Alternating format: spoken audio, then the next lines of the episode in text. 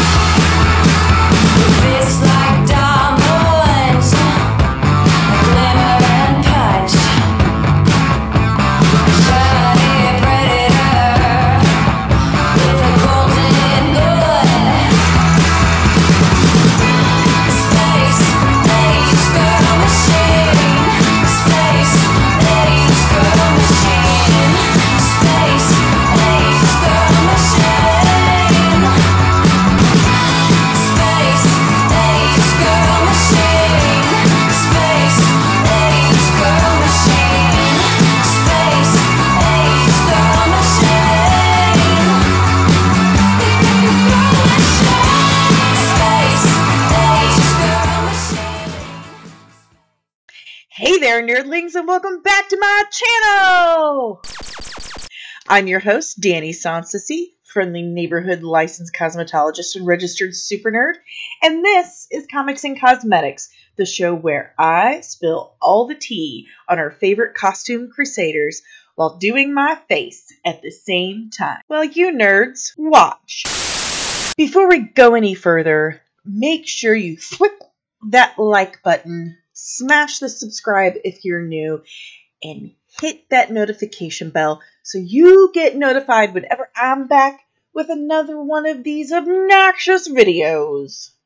If you would like to support the channel, check out all the links below. We have a really awesome merch store, which I will be visiting after this video because look, my poor blue shirt. This was my first Comics and Cosmetics shirt, and uh, yeah, I... did my hair once while wearing this. Was it very bright? And I couldn't make up my mind if I wanted to wear my blue shirt or my black shirt, which that conundrum really makes sense considering what we're talking about today.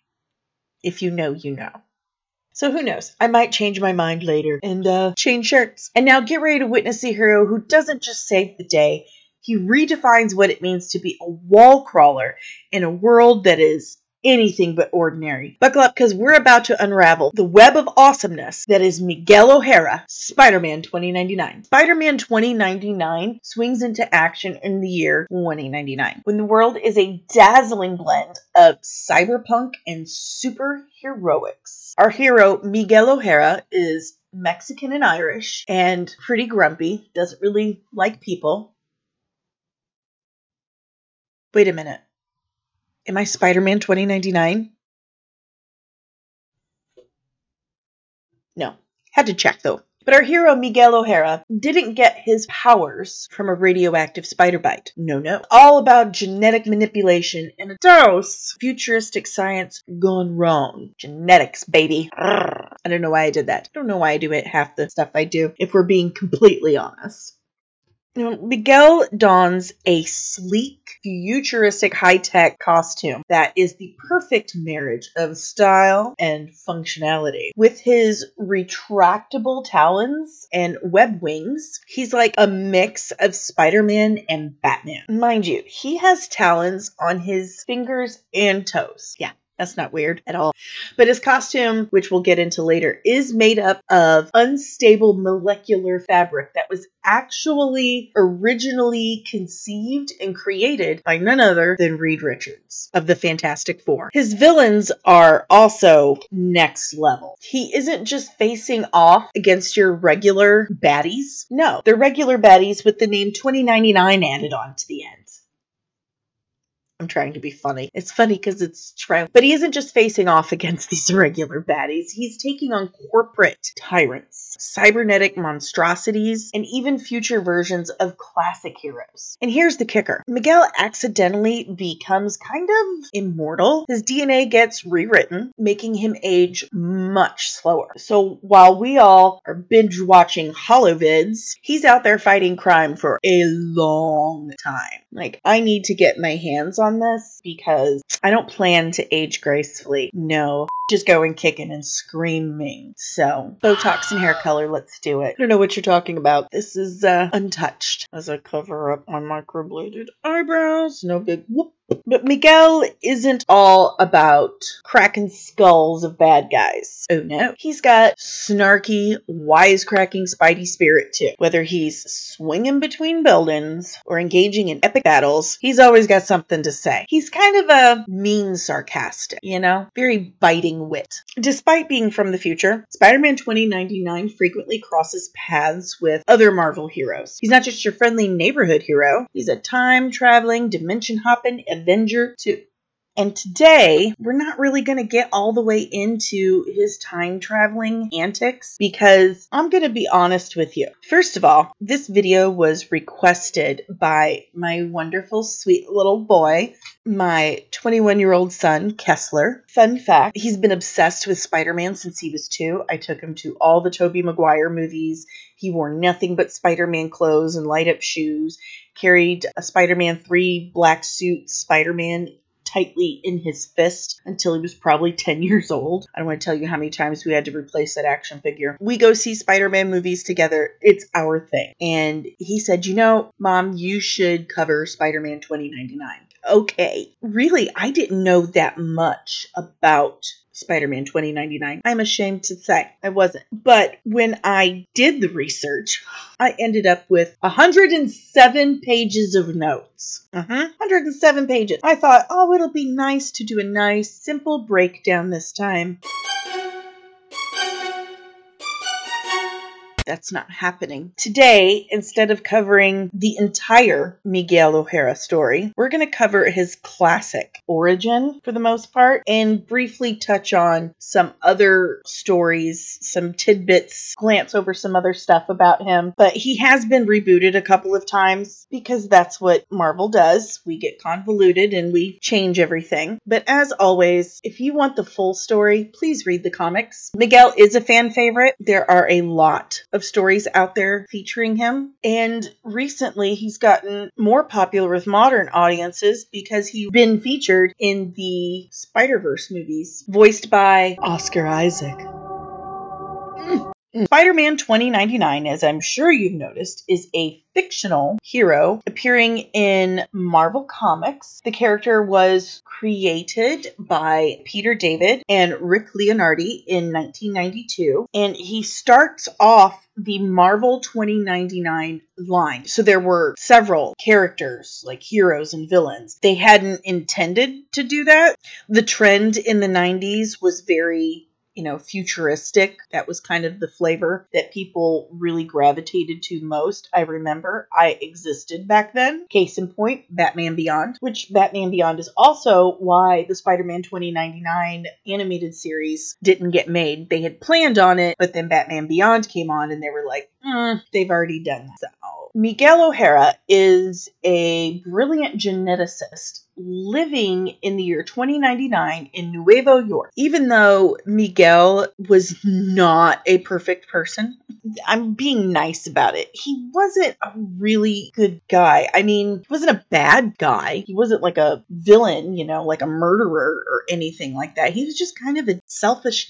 He stole his brother Gabriel's girlfriend, Dana. So, I mean, come on. Would a really, really good person do that? That's that's a dick move. So, on top of that, he was pretty arrogant. You know, he uh, he knew he was brilliant. He knew he was brilliant. He knew he was good looking. So, he was arrogant. And it really comes across. He really didn't have much of a filter. He just said exactly what he thought at any given time. He doesn't really get along with his supervisor at Alchemax. They are working under after this man named Tyler Stone. And in this world, I should explain first, in the year twenty ninety-nine, everything is run by corporations. I mean, we pretty much are now. But at least in Spider-Man twenty ninety-nine, see, they, they don't pretend like it's not. Like, it's all pretty much right out there. In fact, it's part of politics. Like, they, they really are legitimately run by corporations. And New Wave of New York is under the control of Alchemax. Alchemax, they have their own police force. I think they're called the I, kind of like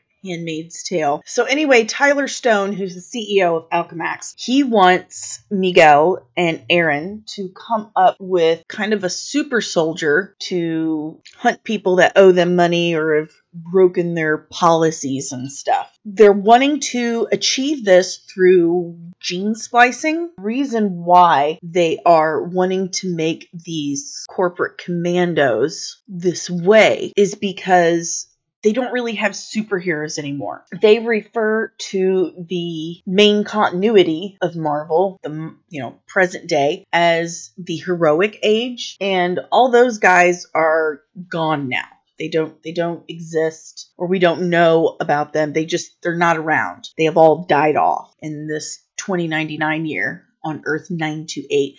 And Earth nine two eight is a possible future of six one six. For inspiration for what they're trying to achieve, Miguel is using Peter Parker from present day Spider-Man as inspiration. He's like, look at this. And he has this hollow tablet with what information he had on Spider-Man. But it's moving too slow for Mister Stone's taste. He doesn't like basically how responsible Miguel is being about the whole situation. And his dick of a supervisor agrees with Tyler Stone. And Miguel keeps saying, we are not ready for human testing. This is no nowhere near ready. You know, you're wanting us to to do this, you know, spider-human hybrid, and there's more work that needs to be done. There's more testing that needs to be done. And Aaron's like, mm, shut up, lame ass. You know, nah. Well, freaking Stone is like, well, don't worry about it. Don't worry about it, because I've got this guy right here from prison, and his name is Sims, John Sims, and he's totally willing to go through the process. You know, he doesn't care what'll happen. Just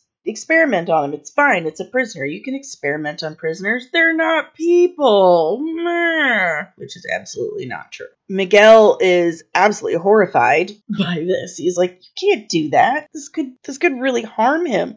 We don't have all the ins and outs worked out yet. And the guy is like, hey man, they said that they would take the rest of the time off my sentence and I could go free. So I'm cool with it. It's fine. I completely volunteer. And Tyler Stone is like, see? See? It's fine. Everything's fine. Trust me. If there's anything you learn from comic books, let it be this. Never trust someone when they tell you to trust them. It's always a big red flag to me. Trust me. Trust me. No. Mm-mm. So, against his better judgment, Miguel is pretty much forced to put this guy in the machine and flip the switch. Once the machine is turned off, Miguel goes running over to let the guy out, and he opens it to this gnarly looking beast, like a fleshy man spider. It was pretty grody.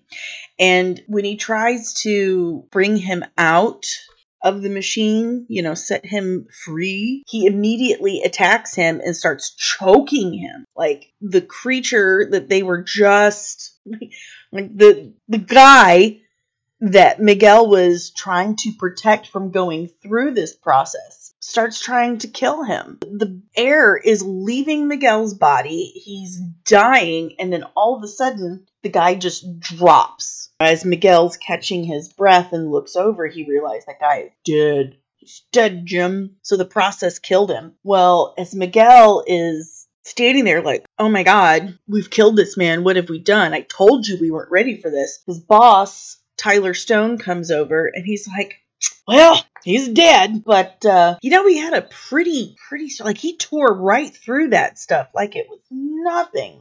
He was really fast and really strong. So I'm taking this as a win. I mean, way to stay on the positive side of things, Tyler. Okay. Well, this obviously horrifies Miguel. Like, he's like, fuck this.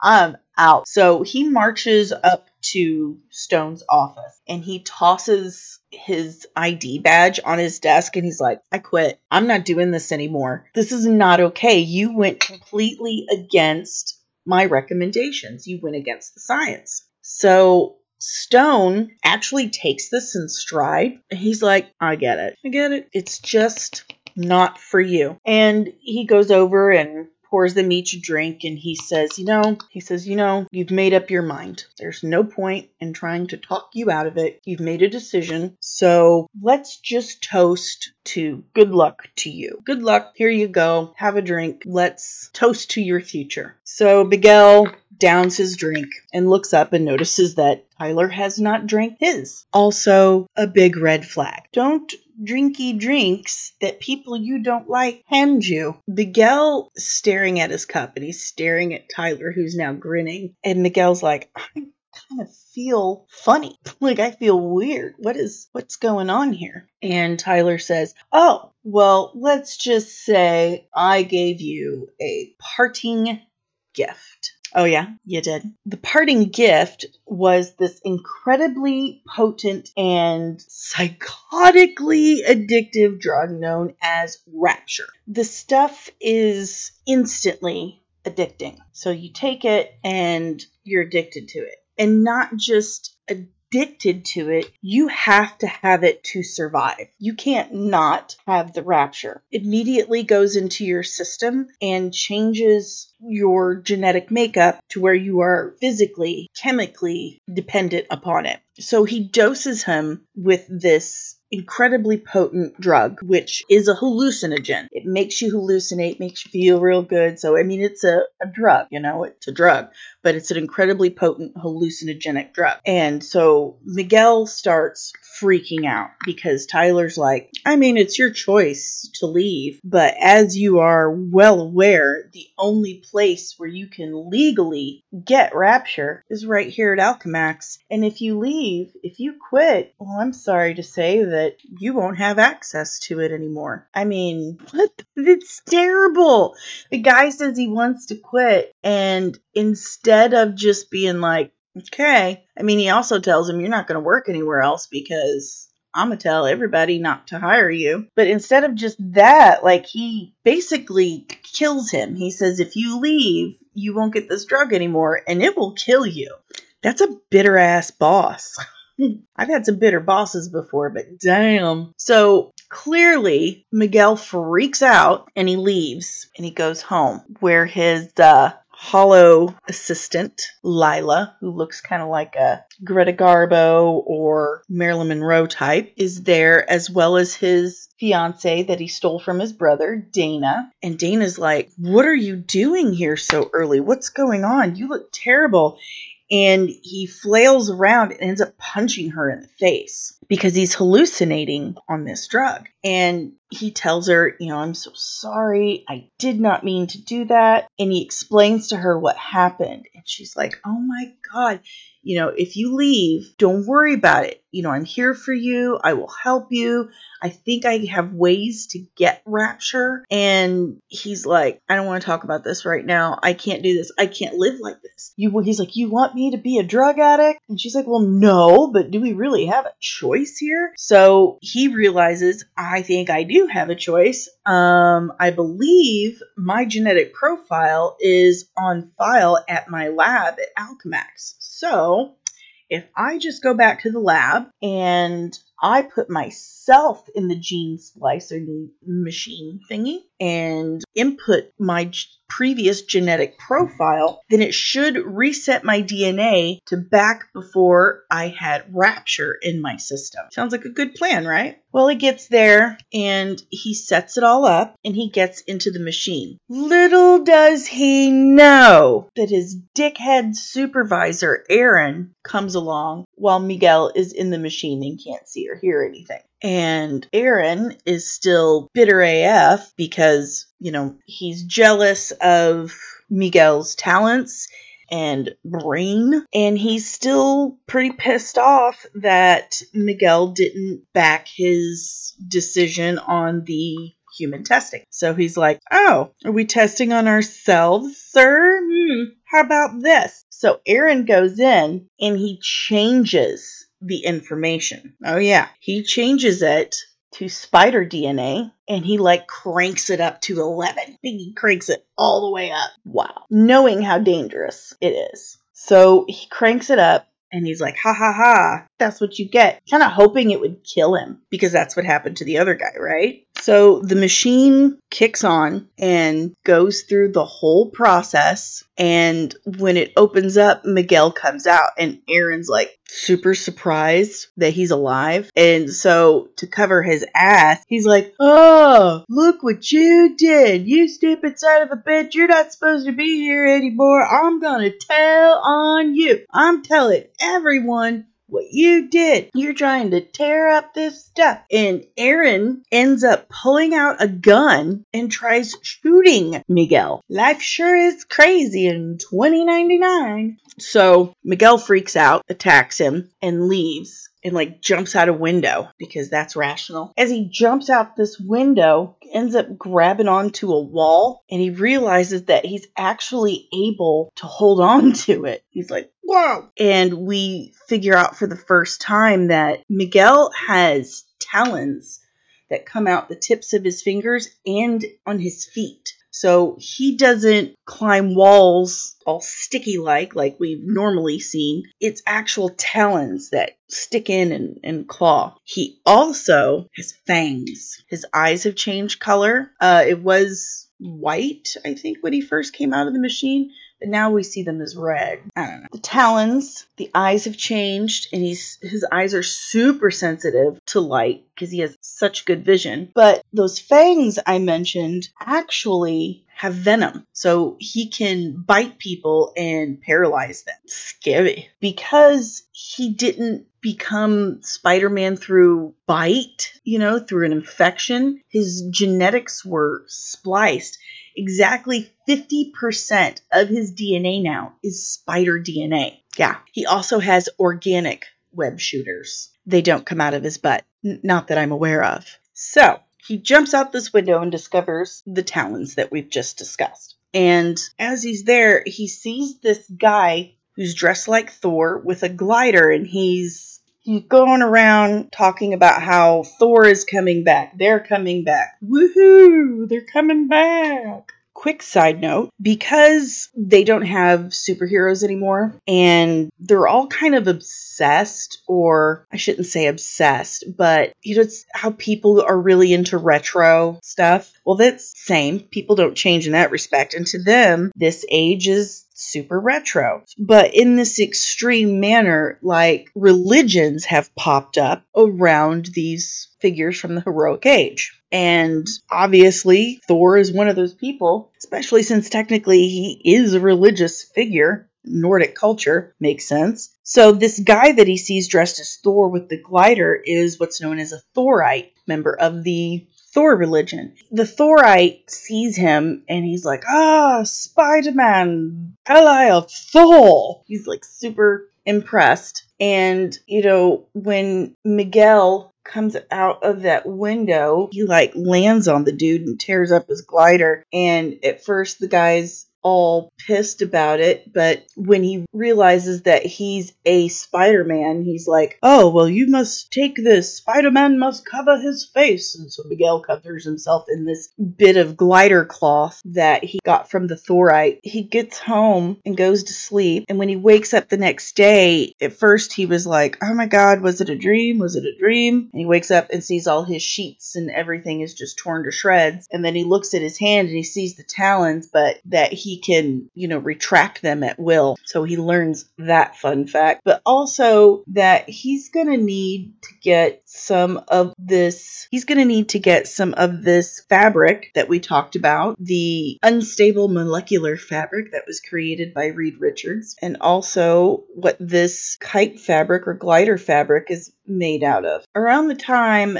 that Miguel is waking up and realizing that it wasn't a dream, It really happened. Tyler Stone is back in his office and watching the security tape of what had transpired that evening. Like, uh-huh. So, it worked. Good to know. And he hires this cyborg that goes by the name of Venture. He looks like a cowboy robot. Kind of like Cad Bane, but a robot. And he sends this guy, I almost called him Cad Bane, sends this guy Venture after him to go get him. And of course, Miguel figures it out, sees him coming. That's another different, that's one big difference between um, Miguel O'Hara and the other Spider-Man variants. He doesn't have Spidey sense. He doesn't. So in order to run from Venture and I guess keep up the ruse that I don't know who this Spider-Man is, grabs a Dia de los Muertos costume from his closet. So yeah, that's supposed to be a Day of the Dead costume. He yells for Lyla, his hollow assistant, to open the window, and she's like, I can't, Miguel. These windows are sealed for your protection, Miguel. They don't open, Miguel. And so he's like, great, and he ends up jumping through the window. Like, he ends up running into his brother while he's running through the crowd from this Venture guy, and Gabriel's like, that's my brother's Dia de los Muertos costume. Huh. But yeah, Gabriel does find out that M- Miguel is the new Spider-Man. But this turns into this whole deal for Tyler Stone because this is what he wanted. He wanted this thing to work so that he could create these super soldiers, basically, to keep control over the populace. So he really wants Miguel. He's like, I need this recreated. And that kind of sets up the plot for all the books. You know, Tyler Stone keeps sending people after Miguel, and Miguel keeps doing shit to undermine and take down the corporations. You know, he has this very tumultuous relationship with Dana, and it's entirely his fault. He's a... He's a cheat. He goes back and forth between Dana and this woman, Xina. Not the warrior princess. No, I wish. But in fact, it's what gets Dana killed. So Venom shows up in this continuity as well. In fact, he pairs with Tyler Stone's son. But when his son, like, they tried to kill him, and he escapes through sewers and comes across the, the symbiote, bonds with him, he goes after Miguel. He starts fucking with him. And in true Spider-Man villain style, in order to really screw with him, he screws with the women in his life. And And, you know, he'd been watching him for some time. So he snags both Xina and Dana and tells Miguel to pick one, not allowing Miguel to make the choice on his own. Dana, like, kicks him enough to weaken his grasp, and Xina gets free, but he kills Dana. It's really sad. And it does, it messes Miguel up, but not as much as finding out that pretty much the majority of his childhood was a massive, giant, stinking lie. So Miguel grew up with his parents, Conchetta and George O'Hara, and his brother Gabriel. So his father, George, was a very abusive man. And this actually explains a lot of Conchetta's personality later down the road. Miguel was a very brilliant, precocious, smart-ass kid, and ends up being awarded a scholarship to the Alchemax School for Gifted Youngsters, which used to be known by another name you might recognize, Xavier's School. That's where he actually met Xina Kwan, and probably why he could never really quit her. And also where Tyler Stone, you know, the one who got paired with Venom, where he met him, Kron. And he was a freaking bully, man. He was, he really bullied him. But thanks to Xina, he got through it, and she really encouraged him a lot.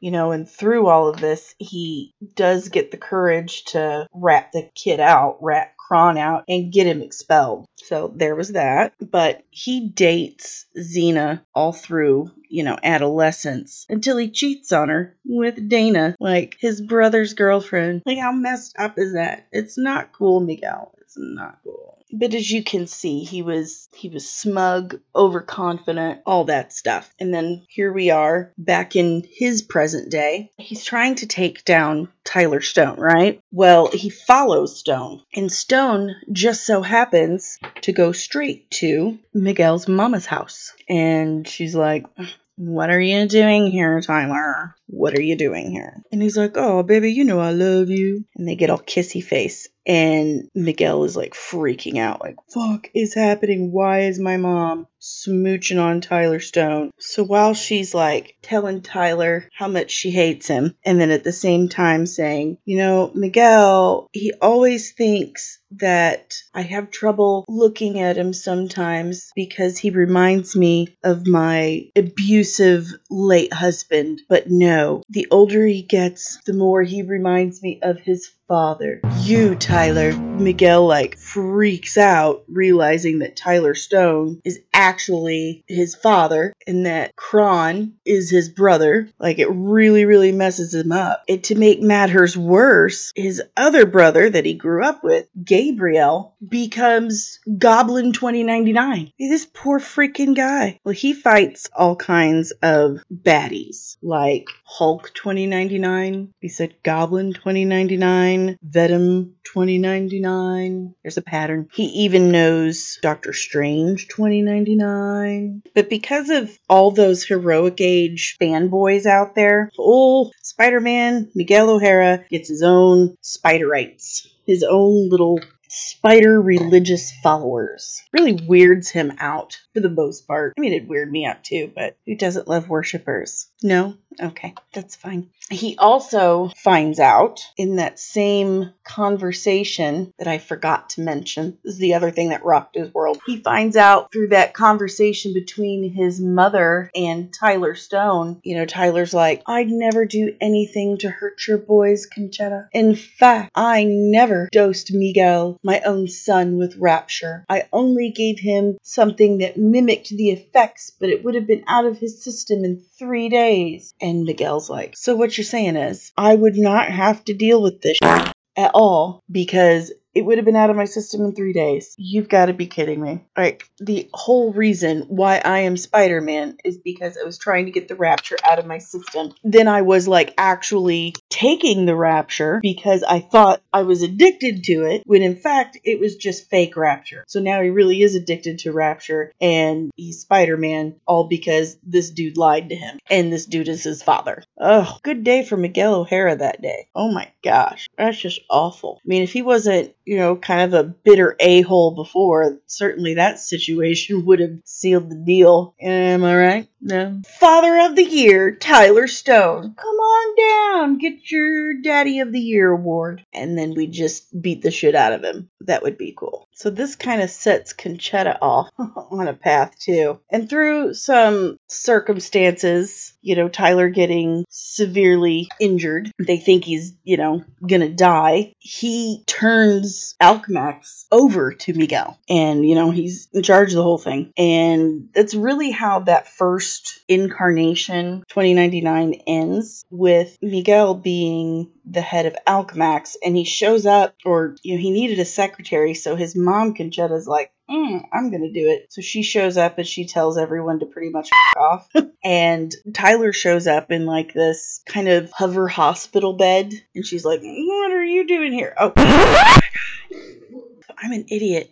So it was a terrible conversation that they had. And if Miguel had stuck around, which he didn't, he takes off because he's freaking out. Can you blame him? No. But his mom pulls out a gun and she shoots Tyler Stone. At one point, you know, because of all this, she considers for a second shooting herself. She didn't. But she was equally weirded out that she had been driven to that point. Like, I can't believe I almost did that. Mm. But it doesn't, she doesn't kill Stone, it just severely injures him. And Stone had and had turned Alchemax over to Miguel. And that's pretty much how that first incarnation of Miguel O'Hara ends. And a lot of that is due to the fact that the original writer, Peter David, was no longer writing those stories. So they weren't quite as good without him writing. They got a little weird. I think that's where a lot of the Hulk twenty ninety-nine, Venom twenty ninety-nine comes from, because it was it was lacking ingenuity at that point. But she tries to kill Tyler, doesn't succeed, but Tyler handed the company over to Miguel, and Miguel's like, okay, then I can take him down from the inside out. Famous last words. His mom decides she's going to be his secretary and shows up and just starts telling everyone, you know, f*** off, leave, leave him alone, even though he's not even there yet. While she's there, Tyler Stone shows up at Alchemax in like this hover hospital bed that's keeping him alive, and uh, shows up to the office. He's like, Conchetta, what are you doing? And she's like, pulls her gun back out. He's like, ah, yes, almost didn't recognize you without your gun. Pistol packing mama. Well, Miguel shows up and puts a stop to it, and he's like, we can't do this. But Nate, make no mistake, Miguel O'Hara is not afraid to kill someone if he has to. Like, he's not afraid at all to go that, that far. As for all of Miguel's abilities and powers, he's not quite as strong and as fast as Peter Parker. As I said earlier, he doesn't have Spidey sense, doesn't have a Peter tingle, but he is able to lift roughly ten tons, which isn't bad. I can't lift ten tons, can you? He does have increased speed, stamina, reflexes, and agility. He can jump about as far as thirty feet. He has an excellent vertical leap. As we discussed, he also has the enlarged canine teeth, which can secrete a paralyzing venom. His fingers and toes have those retractable talons that he can use for climbing walls and tearing up things as tough as cinder block. That's cool. Both his forearms have spinnerets that are capable of releasing his organic web fluid. He has incredibly fast healing and metabolism and extremely enhanced sensory acuity. His vision, he can he could see in the dark, which is why when he comes home to his apartment, he's always telling his assistant Lyla to reduce the light because it hurts his eyes. You always see him with sunglasses on or something covering his eyes. But his costume, like we said, it's made of that unstable molecular fabric. And what that means is that it's adaptable. The molecules will change and adjust depending on the need. So, like, his talons won't tear it.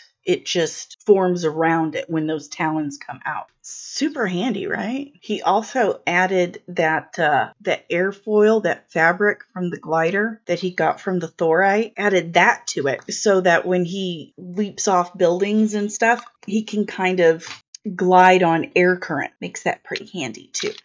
It's pretty cool because even though it's just this little bit of fabric, it's able to allow him to do that because it emits these low-level anti-gravity particles. Cool, right? It also has this chameleon function that allows him to cast mirages and, and stuff that allows him to blend into any environment. You could also say that Lyla is a superpower. Lyla actually stands for Lyrate Lifeform Proximation Holographic Assistant, and she's kind of like his guy in the chair. She assists him on all his web-flinging adventures.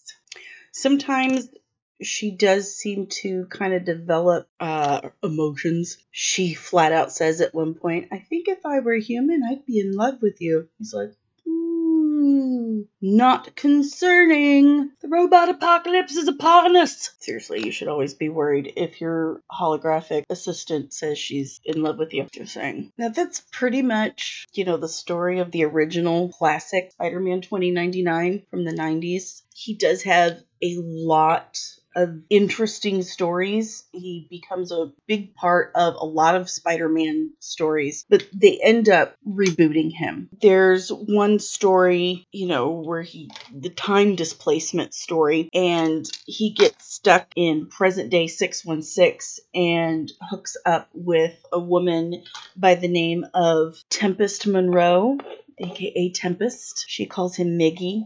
You can call him Mig, you can call him Miggy. Don't call him Mike. That's what Tyler calls him all the time. Super annoying. But they end up having a child together that uh, he names after his brother, and he calls him Gabri. When trying to stop a really terrible future from happening, Miguel travels back in time, and he actually makes friends with Peter Parker. And when Miguel gets stranded there, he ends up working with him as Peter's head of research and development. It was there that he used his access to technology to research different ways to fix the future. And he also ended up fighting alongside a dozen other spider people and more in the Spider-Verse stories. You know, in that one, they were trying to stop the inheritors who fed on the life force of spider totems. And spider totems are just spider people, like Spider-Man and Miles Morales and Spider-Man twenty ninety-nine. He was part of the Exiles for a while, Punisher twenty ninety-nine. There's also, it was another thing in classic Spider-Man twenty ninety-nine, Doctor Doom, Doom twenty ninety-nine, becomes president. And then he assigns his biological father, Tyler Stone, to be his minister of corporations. That's how he ended up handing the company to Miguel. So correct myself there. Sorry, my, there's one hundred seven pages of notes. So they're kind of all over the place. Comic books get really convoluted over time, and so it's easy to get confused. He was a part of twenty fifteen's Secret Wars as well. He's been a, a pretty popular fan favorite character since nineteen ninety-two, so they just keep bringing him back. He's been in multiple video games, Spider-Man animated series, and in Spider-Man Into the Spider-Verse and Across the Spider-Verse. Chances are he's going to be in Beyond the Spider-Verse and the final one as well. Will we see him in live action? Inquiring minds want to know. Now, while throughout his appearances in the books may change slightly here and there over time,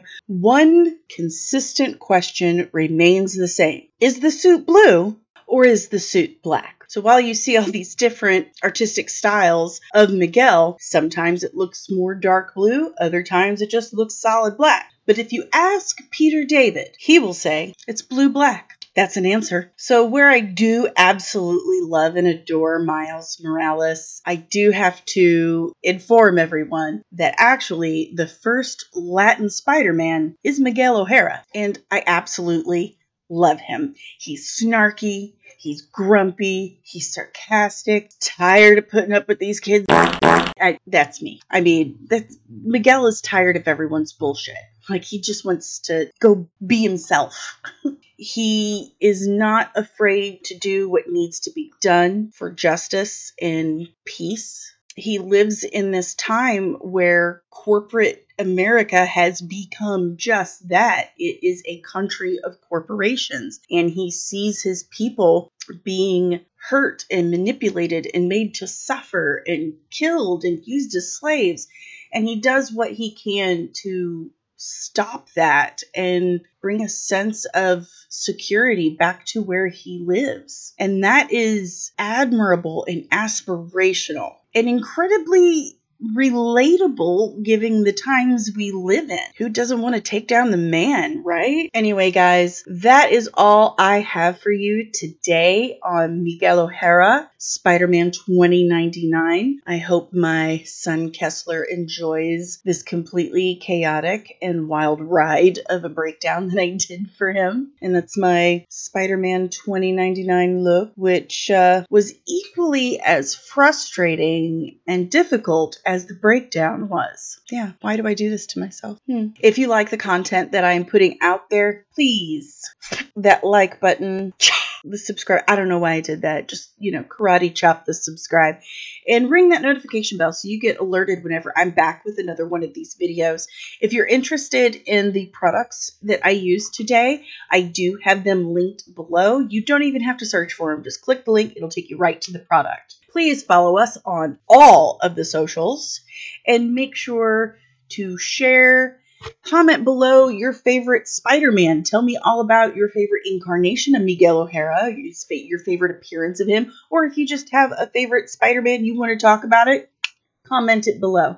If you would like to support the channel, we have multiple options for you. Get you one of these. Hmm?